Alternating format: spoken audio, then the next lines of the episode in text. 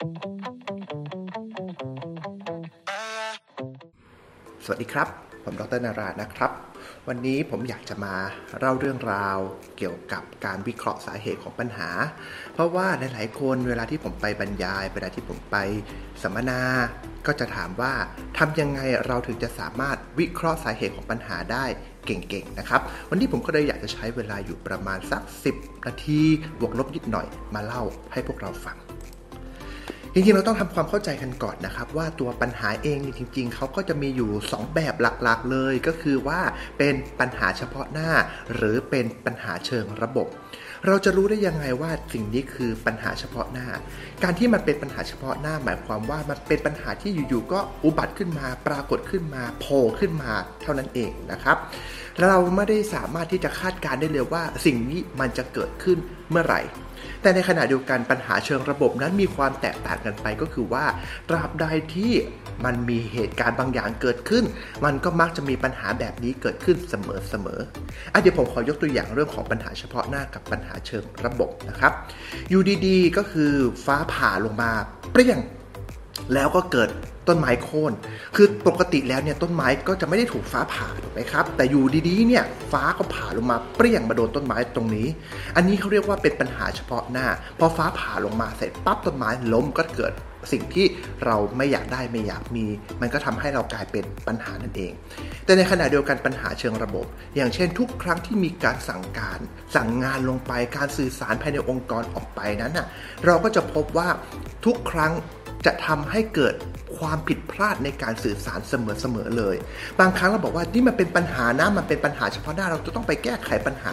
แต่เราหาไม่เจอนะครับว่าจริง ๆ แล้วสาเหตุมันคืออะไร ถ้าสื่อสารแล้วมันเป็นแบบนั้นเสมอๆอย่างนี้เราก็จะเรียกว่าปัญหาเชิงระบบนั่นเองนะครับ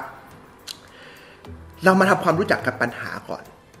ปกติสิ่งที่เราเรียกว่าปัญหาก็คือสิ่งที่เกิดขึ้น มันไม่ตรงกับสิ่งที่เราอยากจะให้เป็น เรียกว่าบางครั้งมันเกิดในแบบที่เราไม่อยากได้ หรือเราอยากได้แล้วมันก็ไม่เกิดขึ้นมา สิ่งนี้เราจะเรียกว่าปัญหาทั้งหมดเลย อย่างเช่นตอนนี้เนี่ยเรามีปัญหาเรื่องเกี่ยวกับ สภาวะเศรษฐกิจ อันเนื่องมาจากโควิดนะครับโควิดไม่ได้เป็นปัญหาครับ แต่ตัวเศรษฐกิจมันเป็นปัญหา ถ้าโควิดนี้มันเกิดขึ้นแล้ว เรายังใช้ชีวิตตามปกติได้ เราก็จะไม่เรียกสิ่งนี้ว่าเป็นปัญหานะครับ เพราะฉะนั้นเนี่ยเราอยากได้อะไร เราอยากได้การทำมาหากิน การเดินทาง การใช้ชีวิตได้อย่างเป็นปกติ แต่เราถูกบังคับให้เราไม่สามารถที่จะเป็นปกติได้ แบบนี้เองเราก็เลยเรียกว่าสิ่งที่เป็นปัญหา สรุปอีกครั้งหนึ่งนะครับ ตรงนี้ก็คือว่า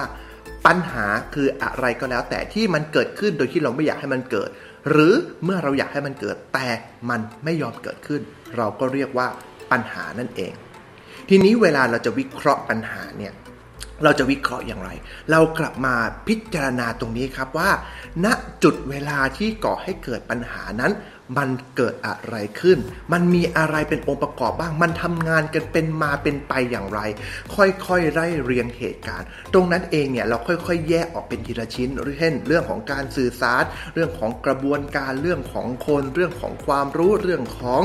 การคิดวิเคราะห์ หรือแม้กระทั่งบางครั้งเนี่ยเราทำไปแล้ว มันมีจุดสะดุดบางๆเกิดขึ้นอยู่ หรือบางครั้งเนี่ยผมไปเจอ ถนนนะครับ ถนนที่ทุกครั้งตรงนี้รถจะต้องเกิดอุบัติเหตุในชีวิตเอง ของผมก็เกิดขึ้นแบบนี้เช่นเดียวกัน โค้งนี้บอกตอนที่ผมเกิดอุบัติเหตุเขาบอกว่าเจออย่างเงี้ยมา4ี่ห้าครั้งแล้ว นั่นแปลว่าโค้งเนี่ยมันต้องมีต้นเหตุของปัญหาอะไรบางอย่างเกิดขึ้นนะครับ ไม่งั้นมันจะไม่เกิดเหตุการณ์ซ้ำๆแบบนี้ ตรงนั้นเองเราก็ต้องมานั่งดูว่าโอเค ลักษณะของโค้งถนนเป็นยังไง ผิวถนนเป็นยังไง สภาพการมองเห็นของถนนเป็นยังไงบ้างนะครับ ตรงนี้เนี่ยจะทำให้เราค่อยๆ แยกแยะองค์ประกอบทีละประเด็นประเด็นประเด็น แล้วเรามานั่งหาว่าไอ้เจ้าประเด็นต่างๆ เหล่านี้เนี่ยมันส่งผลอะไรกับตัวเราบ้าง นะครับ หรือส่งผลอะไรกับการทำงานของเราบ้าง สิ่งนี้มันทำให้เกิดเป็นปัญหาใช่หรือไม่ หรือถ้ามันเป็นตามปกติมันก็ไม่ใช่ ซึ่งบางครั้งมันอาจจะไม่ได้เป็นเพียงแค่ปัจจัยเดียว มันอาจจะมีอยู่ 2 ปัจจัยหรือ 3 ปัจจัยก็ได้ อันนี้เราต้องค่อยๆพิจารณาดี ๆ นะครับณจุดเวลาที่ก่อให้เกิดปัญหา มันมีอะไรเกิดขึ้น มันมีองค์ประกอบอะไรบ้าง มันทำงานเป็นมาและก็เป็นไปยังไง ตรงไหนกันแน่คือจุดนะครับ เพราะฉะนั้นเนี่ยในกิจกรรมจังหวะหรือปัจจัยเนี่ยณเวลาที่เป็นปัญหาตรงนั้นเองเนี่ยเราจะพบว่าสิ่งนั้นคือต้นกำเนิดแห่งปัญหา เราค่อยๆคคิดลึกลงไปกว่านั้นอีกว่า สิ่งที่เราพบเนี่ยมันเป็นเหตุการณ์ มันมีลึกไปกว่านั้นไหม มันมีความเป็นมาเป็นไปอะไรที่อยู่เบื้องหลังก่อให้เกิดเหตุการณ์ตรงนี้บ้าง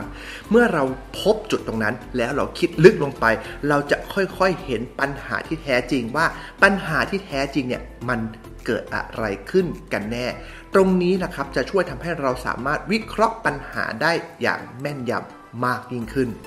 เพราะฉะนั้นเนี่ยเวลาที่เราจะดูเรื่องของปัญหาอะไรต่างๆ ที่มันเกิดขึ้น เราอาจจะดูตั้งแต่เรื่องของกระบวนการกระบวนการหมายถึงว่าขั้นตอนในการทำงานอะไรเกิดก่อนอะไรเกิดทีหลัง ตรงนั้นเราก็จะทำให้เห็นได้ว่าลำดับขั้นตอนของความเป็นมาและเป็นไปนั้น เป็นยังไงบ้าง การสื่อสารเป็นยังไงบ้างครับ เราสื่อสารด้วยเสียงแบบที่เป็นทางการ หรือการสื่อสารแบบไม่เป็นทางการ การสื่อสารแบบการใช้คำสั่งผลกระทบที่เกิดขึ้นมันเป็นยังไงแล้วจากนั้นเราไปดูเรื่องของการจัดการการจัดโครงสร้างองค์กร การสั่งงานอำนาจ แล้วก็เส้นสายบังคับบัญชา วิธีการต่างๆที่ทำให้เกิดขึ้น นี่เขาเรียกว่าการจัดการทั้งหมดเลย มันเกิดอะไรขึ้นตรงไหนกันแน่ที่ทำให้เกิดการผิดเพี้ยน รวมไปถึงบางครั้งเราอาจจะมองไปที่การตัดสินใจ การตัดสินใจเนี่ยถ้าจะให้ดีที่สุดคือต้องตัดสินใจที่ถูกต้องและตรงเวลาที่มันควรจะตัดสินใจ บางครั้งตัดสินใจเร็วเกินไปก็ไม่ใช่ ตัดสินใจช้าเกินไปก็ไม่ใช่จังหวะเวลานั้นเนี่ยเราตัดสินใจได้ถูกต้องไหม อะไรทำให้เราตัดสินใจณจุดเวลานั้น หรือผิดเพี้ยนจากเวลาที่มันควรจะเป็นขึ้นมา รวมถึงความไม่เข้าใจ ในที่นี้เป็นความไม่มีความรู้ เป็นความที่ไม่มีข้อมูลข่าวสาร หรือยังไม่ได้ทำความเข้าใจ องค์ประกอบหลัก ๆ 4-5 ตัวตรงนี้เนี่ยก็เป็นปัจจัยหลักๆ ที่ทำให้เราเจอปัญหาที่แท้จริงในการวิเคราะห์ได้ เมื่อเราวิเคราะห์ปัญหาที่แท้จริงได้ เราก็จะสามารถแก้ปัญหาได้อย่างแม่นยำ และเอาไว้คราวหน้า ใน EP ต่อๆไป ผมจะมาเล่าเรื่องเกี่ยวกับกระบวนการในการพัฒนาทักษะการแก้ปัญหา และทักษะในการทำงานให้เราเป็นคนที่สามารถทำงานได้เก่งขึ้น และใครที่ต้องการพัฒนาตัวเอง ให้เป็นผู้บริหาร เป็นผู้จัดการ เป็นคนที่มีตำแหน่งสูงขึ้นโปรดติดตามไว้นะครับ วันนี้ผมมาทำพอดแคสต์สั้นๆ กับดรนารา ไปแล้วครับ สวัสดีครับบ๊ายบาย